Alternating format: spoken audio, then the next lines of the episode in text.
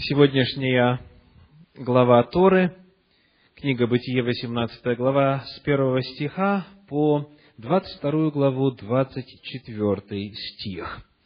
Как и в минувшие пятницы, мы сможем остановиться только на некоторых моментах, поскольку здесь, в этих главах, заложено очень много.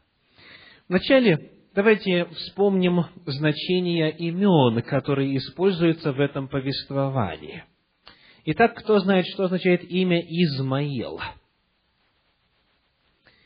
Измаил. Во-первых, по-древнееврейски оно звучит так. Ишмаэль. Так. А одну часть вы уже определили. Эль, то есть Бог. И я слышу, кто-то еще услышал одну часть. Шма, то, что мы пели сегодня в самом начале. Шма Израиль. Слушай, Израиль. То есть, дословно имя Измаил означает, что Бог слышит. Ишмаэль, или Бог услышал. Хорошо? Что означает имя Сара? Сара означает борющаяся, сражающаяся. И Господь говорит Аврааму, Сару, жену твою, не называй Сарою, это Бытие, 17 глава, стихи 15 и 16, но да будет имя ей Сара. Я благословлю ее и дам тебе от нее сына, благословлю ее, и произойдут от нее народы, и цари народов произойдут от нее. Он говорит, ее имя новое, Сара, связано каким-то образом с ее статусом, что от нее цари произойдут. Ну и новое имя ее означает госпожа, княгиня, владычица, изборющийся и сражающейся она становится княгиней, госпожой, владычицей. Хорошо? Что означает имя Авраама? Авраам дословно означает высокий отец. Высокий отец. Или отец выси. Отец выси. Господь говорит, Бытие 17 глава стихи 4 и 7, вернее 4 и 5, «Не будешь ты больше называться Авраамом, но будет тебе имя Авраам, ибо, потому что я сделаю тебя отцом множества народов». Авраам означает отец множества. Дословно отец множества. И вот очень интересно, что Господь говорит, называй свою жену княгиня, владычица, госпожа, себя называй отец множества, в то время, когда у Сары с Авраамом не было даже одного. То есть, по своей сути, чем было произнесение этих имен? Проявлением веры. В случае, когда Господь сообщает это Аврааму и Саре, это пророчество о будущем. Но когда Он говорит, вы называйте друг друга, отец множества и княгиня, для того, чтобы быть в состоянии это говорить и произносить в отношении друг друга, нужна вера. Нужна вера. И потому Священное Писание уже в Новом Завете пишет о том, что он не поколебался неверием, несмотря на то, что его тело уже столетнего было в омертвении, и утроба Сары тоже, и получил обещанное. Что означает имя Исаак? Исаак. Давайте прочитаем в книге Бытие, 20, в 21 главе, 6 стих шестой стих. «И сказала Сара, смех сделал мне Бог, кто не услышит обо мне, рассмеется». Исаак в подлиннике Ицхак означает «он смеется» или «он воссмеется», «он возрадуется». То есть это имя означает смех или радость. И еще два имени. Бытие 19 глава, стихи 37 и 38.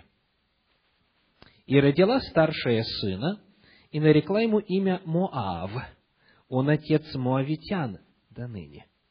И младшая также родила сына, и нарекла ему имя Бен-Амми. Он отец Аммонитян до ныне. Вот что означают эти два имени. Маав – это имя указывает на то, что отцом ребенка был Лот. В оригинале Миав, дословно от отца. От отца. А Бен Ами буквально означает сын моего народа сын моего народа. Это имя тоже содержит указание на то, что отцом ребенка был Лот. Старшая дочь не постеснялась явно указать на это через имя своего ребенка, назвав его от отца, а младшая сестра сделала это в завуалированной форме. Вот к чему привела жизнь в безбожном, развращенном городе. Дочери там неоднократно наблюдали нарушение законов интимной жизни. И, к сожалению, в своей жизни, в своей судьбе воспроизводили содомские и гоморские обычаи. Давайте посмотрим еще на один вопрос, который касается греховности Содома. В чем был грех Содома и Гаморы и окрестных городов. Во-первых, в 13 главе книги Бытие, 13 стих делает такое заявление. Бытие 13 глава, 13 стих. «Жители же содомские были злы и весьма грешны пред Господом». Злы и весьма грешны. И вот, когда мы пытаемся понять, в чем же этот грех, их заключался, об этом нам рассказывает значение имен царей этих пяти союзных городов. В 14 главе второй стих говорит так. Бытие 14 глава, второй стих. «Пошли они войною против Беры, царя Содомского, против Бирши, царя Гаморского, Шинава, царя Адмы, Шемевера, царя Сиваимского, и против царя Белы, которая есть Сикор. Вот значение имен этих царей. Бера означает пребывающий возле, пребывающий возле. Бирша пребывающие в нечестии, дословно в нечестии. Шинав означает ненавидящий отца. Шимевер означает превосмогающий имя. И Бела – поглотитель. Хорошие имена. Представьте себе родителей, которые дают своим сыновьям такие имена. Вы помните, что в то время к имени, к выбору имени относились гораздо более скрупулезно, чем сейчас. То есть, иными словами, называя своих детей таким образом, они выражали и делали этим какое-то очень важное заявление о том, чего они хотят для своих детей. Итак, правители называются такими страшными именами – что еще мы узнаем о нечестии этих городов? В 18 главе книги «Бытие» стихи с 20, 20 и 21. Бытие, 18 глава, стихи 20 и 21. «И сказал Господь, вопль Содомский и Гоморский велик он, и грех их тяжел он весьма». Упоминается фраза «вопль Содомский и Гоморский». То есть, Неужели они просто были очень шумными, крикливыми людьми? Нет, следующий стих говорит, «Сойду и посмотрю, точно ли они поступают так, каков вопль...» И что дальше? «На них!» каков вопль на них, восходящие ко мне. Иными словами, люди, приходившие в контакт с этими пятью городами и жителями, они что делали в результате? Они вопили Господу. Причем, обратите, именно вопль, обратите внимание, не просто молитвы или просьбы. То есть эти города причиняли столько зла, что окружающие вопияли Господу и жаловались на них. Еще одно интересное место. Книга Иезекииля, 16 глава, стихи 49 и 50. Иезекииля, 16 глава, стихи 49 и 50. «Вот в чем было беззаконие Содомы, сестры твоей, и дочерей ее. В гордости, пресыщении и праздности, и она руки бедного и нищего не поддерживала. Руки бедного и нищего не поддерживала. И возгордились они, и делали мерзости пред лицом моим. И увидев это, я отверг их.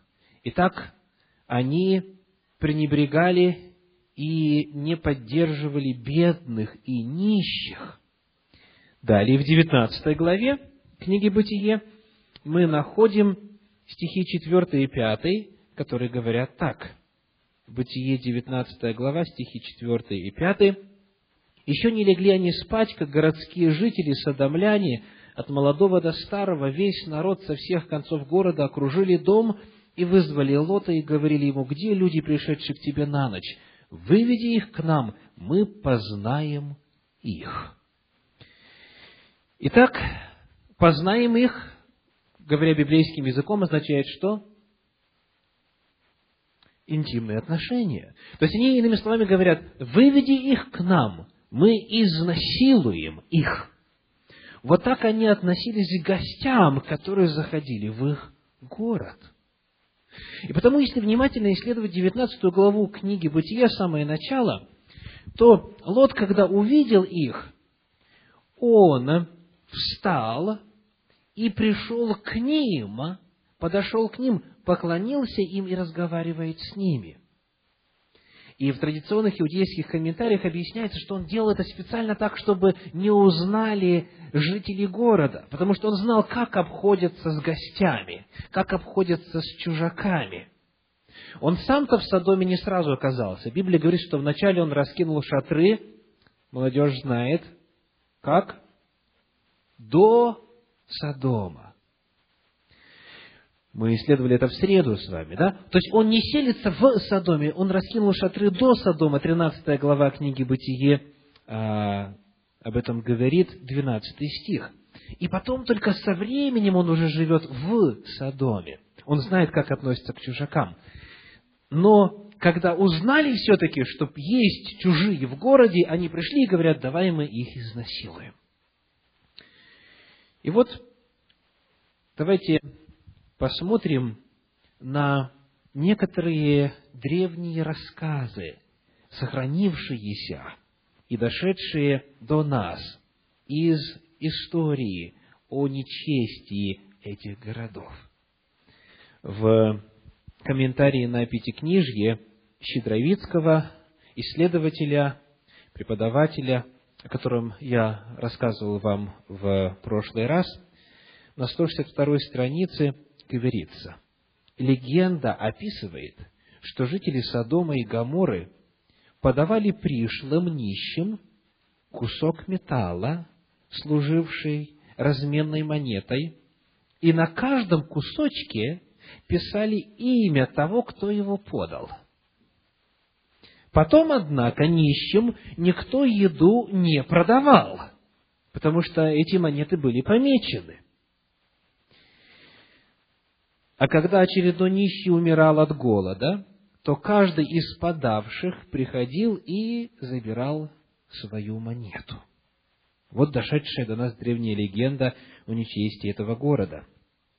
В Мидраше, в одном из древних еврейских документов, говорится – приводится история, наглядно иллюстрирующее неприятие жителями Содома всех посторонних и безжалостную расправу над теми, кто не, при, не придерживается их бесчеловечных законов. Мидраж говорит следующее. Девушка, подавшая пищу бедняку, не нашедшему пристанища, была раздета, вымазана медом и брошена на крышу под палящее солнце, чтобы ее жалили пчелы, и так такой смертью умерла. Итак, Священные Писания и дошедшие до нас легенды и э, мидраши рассказывают о том, что город этот воистину был чрезвычайно грешным пред Господом. Подобно тому, как допотопный мир, о котором говорится, всякая плоть извратила путь свой на земле, и помышления сердца их были зло во всякое время. Но обратите внимание, Господь был готов. Если бы там нашлось хотя бы десять праведников, готов был бы что сделать? Пощадить этот город. Представьте себе милость Божью. Он раз и раз и еще раз дает время милости, благодати. Он не хочет, чтобы кто-либо погиб, чтобы кто-либо из грешников погиб. Но, к сожалению, в Содоме не нашлось даже и десяти праведных людей. Любовь Божья очень ярко демонстрируется в Торе. Равно как и любовь к нечестивым, которая была у Авраама. Обратите внимание, он не молится, Господи, выведи моего племянника Лота и его всю семью оттуда. А нечестивые города, мы знаем, каковы они, он-то знал точно. Пусть твой суд их истребит. Нет, он молится о городах. Он говорит, спаси эти города, если там будут праведники. Конечно же, ненавидя зло и относясь к злу к беззаконию так же, как сам Господь, Авраам, тем не менее, подобно Богу, желает спасти грешников, чтобы они одумались, чтобы они остановились и обрели покаяние. Давайте теперь откроем с вами 22 главу книги Бытие. Бытие, 22 глава. И посмотрим повнимательнее на этот отрывок. Первый стих говорит, «И было после сих происшествий, Бог искушал Авраама и сказал ему, Авраама, он сказал, вот я». Слово «искушало», конечно же, сразу вызывает вопросы, у тех, кто знает Новый Завет, поскольку там написано, Иакова 1 глава 13 стих, Бог не искушает никого. На самом деле в подлиннике, в древнееврейском, здесь используется глагол «наса», что означает «испытывать». Бог испытывал Авраама. Например, э, книга Исход, 16 глава, 4 стих, для тех, кто конспектирует – содержит этот же самый глагол. Исход 16 глава 4 стих, и Бог говорит, чтобы мне испытать их, будут они поступать по закону моему или нет. Итак, Бог испытывал Авраама и сказал ему Авраама. Очень интересно отметить, что называя патриарха по имени, называя его по имени, а это не всегда в библейском повествовании имеет место, когда Бог обращается к человеку. Когда Бог говорит ему, ты Авраам, что означает что? Отец множества, этим самым он снова подтверждает свое обетование. Какое? У тебя будет много потомков. И так он говорит, отец множества – и Авраам что говорит? Вот я. То есть, хорошее начало, правда? Господь напоминает Аврааму о всех своих прежних благословениях, которые он уже излил на него, потому что он уже исполнил свое обещание, и у него уже есть наследник, уже Исаак подрос, и стал юношей. Сейчас мы приблизительно посчитаем, сколько ему было лет на момент 22 главы. И Господь таким образом напоминает, что это именно Он, Бог, сделал его из Авраама, Авраамом, сделал его отцом множества и уже начал исполнять это обетование. Второй стих говорит, Бог сказал, возьми сына твоего, единственного твоего, которого ты любишь, Исаака, и пойди в землю моря, и там принеси его во всесожжение на одной из гор, о которой я скажу тебе. Это хорошее положительное начало сменяется страшным повелением. Но очень интересно отметить, что в синодальном переводе пропущено одно очень важное слово. В тексте Торы после слова «возьми» появляется частица «на». Так она звучит в подлиннике в древнееврейском, которую в переводах на другие языки иногда опускают. Однако она имеет принципиальное значение. Дело в том, что «на» в древнееврейском означает дословно «пожалуйста». Это просьба. И, как пишет комментарий Сончина, о котором я рассказывал вам, это традиционный иудейский комментарий, эта частица имеет принципиальное значение, указывая на то, что обращение носит характер просьбы, а не повеления, которое должно быть беспрекословно выполнено. То есть, Господь говорит, возьми, пожалуйста, я прошу тебя, возьми своего сына и принеси его в жертву. То есть, не просто я повелеваю тебе, а именно я прошу тебя. Перед нами обращение Бога, который прекрасно понимает, чего для Авраама стоит. И это просьба.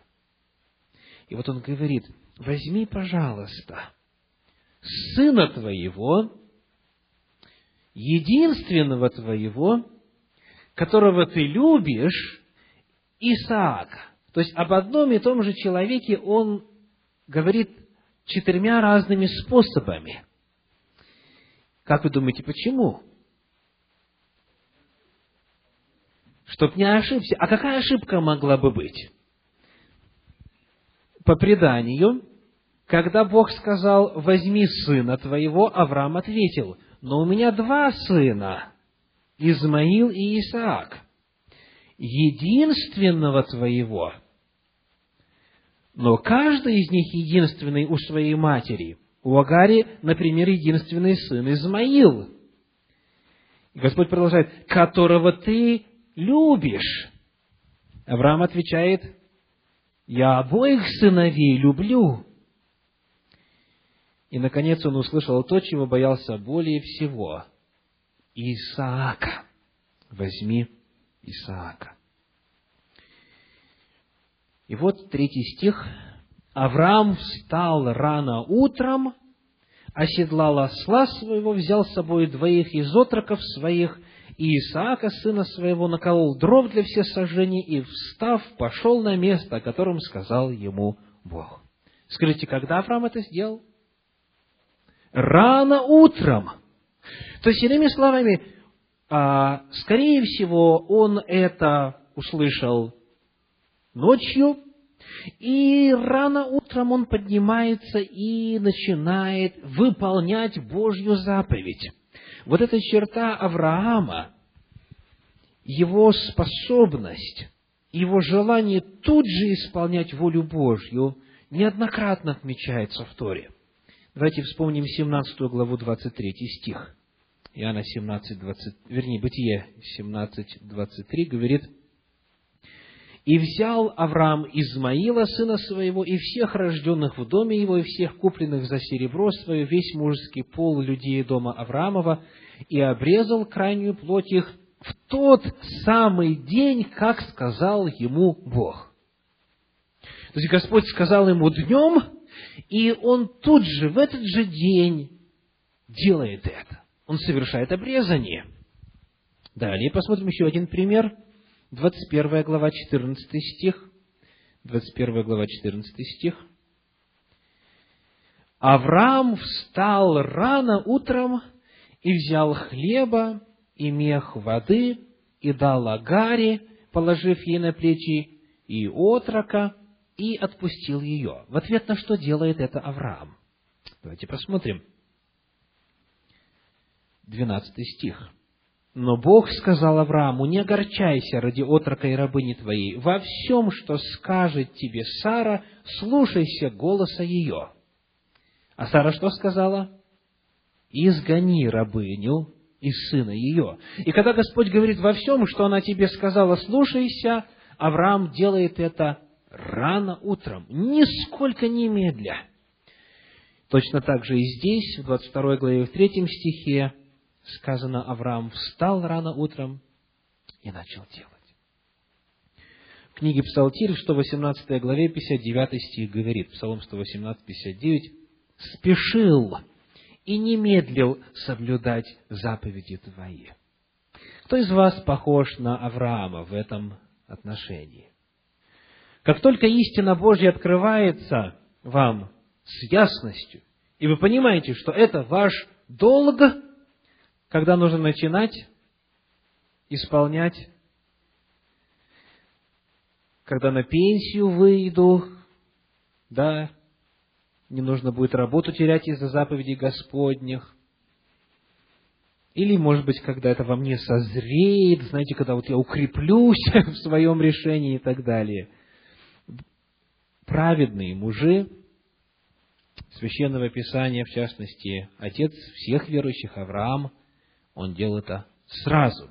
А помните в Новом Завете историю, где та же самая реакция была? Так, пожалуйста. Ефиоплянин, спасибо. Когда Филипп ему объяснил значение пророчества, объяснил, что речь идет о пришедшем Иисусе Христе, Ефиоплянин что говорит? Вот вода, что препятствует мне креститься? И, и Филипп говорит, если веруешь от всего сердца, можно. И тут же крестил его. То есть, иными словами, а, очень часто люди усложняют этот процесс. Они усложняют и откладывают, и откладывают, и откладывают, и сживаются, и привыкают к своему такому состоянию неисполнения воли Божьей. И в конечном итоге иногда бывает поздно. Авраам же делает все сразу. Встал рано утром, и пошел. И вот эта скорость, с которой он привык исполнять Божьи заповеди, здесь, в этом контексте, особенно необычно, потому что здесь Господь говорит, пожалуйста, принеси своего сына в жертву во всесожжение. А мы помним из прочитанных сегодня глав Торы, что Авраам очень ценил человеческую жизнь, правда? Он о нечестивых переживал, и он выпрашивал у Бога милость для нечестивых городов, и спорил с Господом, и говорил, нет, ты так не можешь поступать, Господь, ты справедливый судья. И как бы даже торговался с ним, выторговывая минимальное число праведников, которыми можно было сохранить город. А здесь не спорит и слово не задает в виде вопроса Господу, не опротестовывает. Ни вопросов, ни несогласия, а ведь речь идет о его сыне. Он начинает готовиться, наколол дров. Обычно такую работу в его доме выполняли слуги, но в этом случае Авраам делает ее сам. Почему? Он не хочет перепоручить никому никакое самое незначительное действие, которое касается выполнения Божьей заповеди. И вот четвертый стих. На третий день Авраам возвел очи свои и увидел то место издалека. Итак, они должны были еще и путешествовать, путешествовать определенное время. И в течение этих трех дней, конечно же, Аврааму и сыну его Исааку о многом можно было поговорить. И часть их разговора записано в 22 главе. Давайте прочитаем, что на эту тему пишет Елена Уайт в книге «Патриархи и пророки». Когда на третий день они были готовы продолжить путь, патриарх, взглянув на север, увидел обещанный знак — облако славы, парящий над горой Мариа, и понял, что голос, говоривший с ним, раздался с неба. Здесь есть очень интересная деталь. Во втором стихе сказано «Пойди в землю Мариа, и там принеси его во всесожжение на одной из гор, о которой я скажу тебе». То есть, иными словами, Господь ему дает вначале общее направление, а потом когда-то, а именно когда на третий день он открывает ему, на какой горе нужно это сделать. То есть это очень похоже на начало пути Авраама из Харана. Господь ему сказал, иди в землю, которую я укажу тебе. Господь не говорит о том, куда он должен найти сразу. Он ожидает, что мы, подобно Аврааму, будем доверять ему шаг за шагом. Вот Господь сказал, мы делаем. Мы сделали, Он дает нам дальше повеление. Он ведет нас медленно, постепенно и а, ведет к духовному росту. Итак, он узнал, Господь сказал ему на третий день, на какой именно горе нужно принести в жертву своего сына. И вот дальше пятый стих.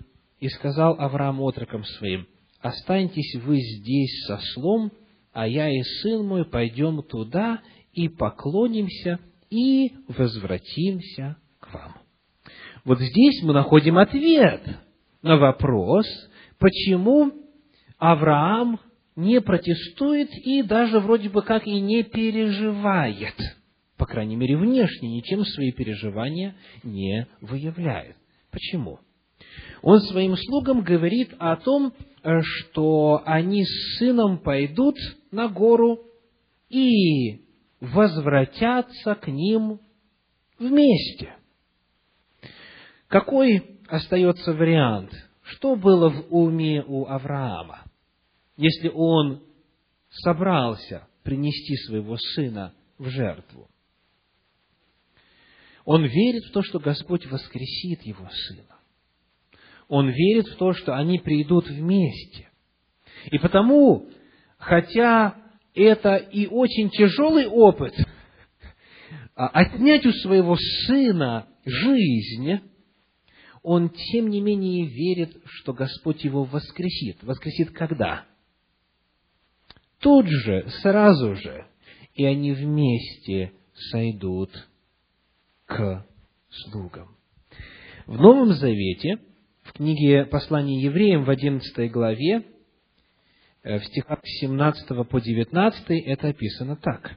Евреям 11 глава, стихи с 17 по 19. «Верою Авраам, будучи искушаем, принес в жертву Исаака, и, имея обетование, принес единородного, о котором было сказано, «В Исааке наречется тебе семя». Ибо он думал, что Бог силен и из мертвых воскресить, почему и получил его предзнаменование. То есть, Авраам мыслил так, Господь меня в начале разговора назвал Отец множества. Слово Божье неизменно. Более того, перед этим, как говорит 21 глава, Бог сказал ему, в Исааке наречется тебе семя. И потому, если Слово Божье верно, и у меня должен быть потомок, то один только вывод остается. Я его сейчас принесу в жертву, а Господь его воскресит. Вот величина веры Авраама. Он верит, что Господь верен своему обещанию, своему слову, и потому идет на это. Итак, шестой стих дальше говорит, книга Бытия, 22 глава, шестой стих –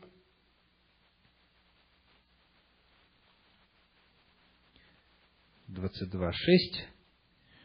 «И взял Авраам дрова для всесожжения, и возложил на Исаака, сына своего, взял в руки огонь и нож, и пошли оба вместе. Итак, а, что значит, что взял огонь? Взял в руки огонь. Как в древности это обстояло? Как говорит комментарий, сосуд с углями, от которых должен быть разожжен костер. То есть обычно они носили глиняный сосуд, в котором постоянно были, постоянно поддерживался огонь. То есть само дело перенесения огня – это довольно хлопотная задача. Нужно постоянно смотреть, наблюдать, поддувать так, чтобы не угас. В противном случае нечем будет зажечь дрова на жертвеннике. То есть сыну он связку дров возложил на плечи, сам взял нож в руки и огонь, и пошли оба вместе. Вот эта фраза «пошли оба вместе» также полна глубокого значения. В принципе, достаточно было сказать «и пошли вместе». Но Библия подчеркивает «пошли оба вместе». И дальше, в восьмом стихе снова сказано «и шли далее оба вместе». Давайте прочитаем и седьмой, и восьмой полностью. «И начал Исаак говорить Аврааму, отцу своему, и сказал, «Отец мой». Он отвечал, «Вот я, сын мой». Он сказал, «Вот огонь и дрова. Где же агнец для всесожжения?» Авраам сказал, «Бог усмотрит себе агнца для всесожжения, сын мой». И шли далее оба вместе. В комментарии э, написано так. Ответ Авраама убеждает Исаака, что его догадка верна. А далее отец и сын продолжают путь вместе, в едином стремлении, при полном взаимопонимании. Так в иудаизме объясняется фраза «пошли далее оба вместе». А вот что пишет Щедровицкий, российский исследователь, не только Авраам знал, куда и для чего посылает его Господь, но и Исаак, не видя жертвенного животного, мог догадываться, что его ждет. Но они пошли оба вместе. Зачем это сказано? Для того, чтобы подчеркнуть, что оба были движимы единым порывом исполнить веление Божье. Как Авраам был согласен исполнить его от всей души, так и Исаак готов был принести себя в жертву. И вот здесь очень важно задать вопрос о том, сколько было лет Исааку в этот момент. Сколько было лет Исааку. У нас описывается история появления Исаака, и говорится о том, Бытие 17 17 глава, 24-26 стих так. Бытие 17 глава. Авраам был 99 лет, когда была обрезана крайняя плоть его, а Измаил, сын его, был 13 лет, когда была обрезанная крайняя плоть его. Итак, когда Аврааму 99, Измаилу 13. Когда Аврааму 100, Измаилу 14. То есть, когда Исаак рождается, Измаилу 14 лет. А Исаак рождается, когда Аврааму 100 лет. Итак, Измаилу 14.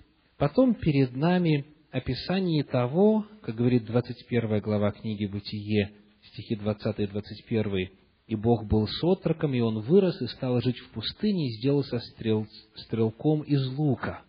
Сказано, что отрок вырос.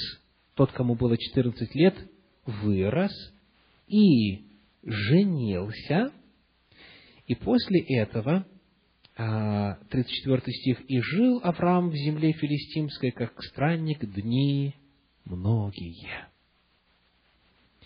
Вот что пишет касательно возраста Авраама, ну и, соответственно, Исаака, Елена Уайт в книге «Патриархи и пророки». Ко времени, когда Авраам получил это повеление, ему было уже 120 лет.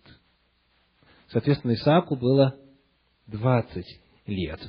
В шестом стихе 22 главы говорится о том, что он был достаточно крепок, чтобы нести дрова в гору. И дров нужно было немало для того, чтобы полностью сжечь жертву. То есть, это молодой человек, полный сил, около 20 лет, и вот теперь в этом контексте фраза «и шли далее оба вместе» в действительности показывает, что между ними должно было быть согласие. Потому что, вот послушайте, что дальше Елена Уайт, продолжая, пишет. На назначенном месте они сооружили жертвенник и положили на него дрова. Исаак узнал об ожидающей его участи, но не оказал сопротивления. Он вполне мог избежать этого, если бы только захотел. Измученный горем старик истерзанный внутренней борьбой в течение трех страшных дней, не в силах был бы бороться с крепким молодым человеком. Но Исаака с детства приучили доверять и с готовностью повиноваться, и теперь, узнав намерения Божьи, он добровольно покорился. Вера его была так же несомненна, как вера Авраама, и он счел для себя честью принести свою жизнь в жертву Богу. То есть, перед нами удивительное единство описания. Читаете ли вы традиционный иудейский комментарий? Открываете ли вы то, что пишет Елена Уайт? Они согласны в объяснении того общего подхода и понимания жертвы, которое было у Авраама и Исаака. Итак, Исаак приносит себя в жертву добровольно. И вот дальше, как вы знаете, когда уже Авраам занес нож над своим сыном. Дальше раздается глаз с неба. 13 стих говорит, «И возвел Авраам очи свои, и увидел вот позади овен, запутавшийся в чаще рогами своими. Авраам пошел, взял овна и принес его во всесожжение вместо сына своего». Итак, Авраам узнает здесь очень важную истину о заместительной жертве вместо сына своего. Вместо человека умирает агнец. Вместо одного умирает другой. В классическом иудаизме, как пишет а, Александр Болотников в книге «Евангелие во святилище», эта история получила название Акида. Талмуд пишет о том, что всякий раз, когда грешник приходил в храм для принесения жертвы, священник обязан был прочитать историю, историю жертвоприношения Исаака. Таким образом, израильтянин, еще даже не зная имени будущего Искупителя, не видя Голгофы, понимал, что приносит заместительную жертву. Через века посредством жертвоприношений люди могли смотреть в будущее – на того грядущего Агнца, который придет и даст им жизнь через свою смерть. И в этом великий смысл и главное значение жертвоприношения. Когда приносили жертву в Ветхом Завете, они приносились не бездумно. Они приносились не для того, чтобы задобрить гневающегося Бога. Они приносились с пониманием того, что эта жертва есть прообраз – Агна, Агнца Божия, который должен прийти и вместо грешного человека отдать себя в жертву. Вот то семя жены, которое было обещано еще в Эдемском, сою, э, э, в Эдемском саду сразу после грехопадения, которое должно поразить змея в голову, должно было однажды прийти. И Авраам здесь испытал опыт – понимание того, что же такое заместительная жертва. Перед этим он как раз и говорил, Господь усмотрит себе агнца. Так и произошло. Агнец Божий. Бог послал агнца вместо грешного человека. Ну и, наконец, кто помнит, что потом, через много столетий, произошло на этой горе, на горе Мариа, Вторая книга Паралипоменон, совершенно верно. третья глава, первый стих говорит. Вторая Паралипоменон, третья глава, первый стих читаем. «И начал Соломон строить дом Господень в Иерусалиме на горе Мария, которая указана была Давиду отцу его, на месте, которое приготовил Давид на гумне Орны и Евусиянина. На том самом месте постоянно приносились агнцы, которые были выражением и воплощением веры. Господь усмотрит агнца, придет агнец Божий, и он отдаст свою жизнь за грех человека на земле.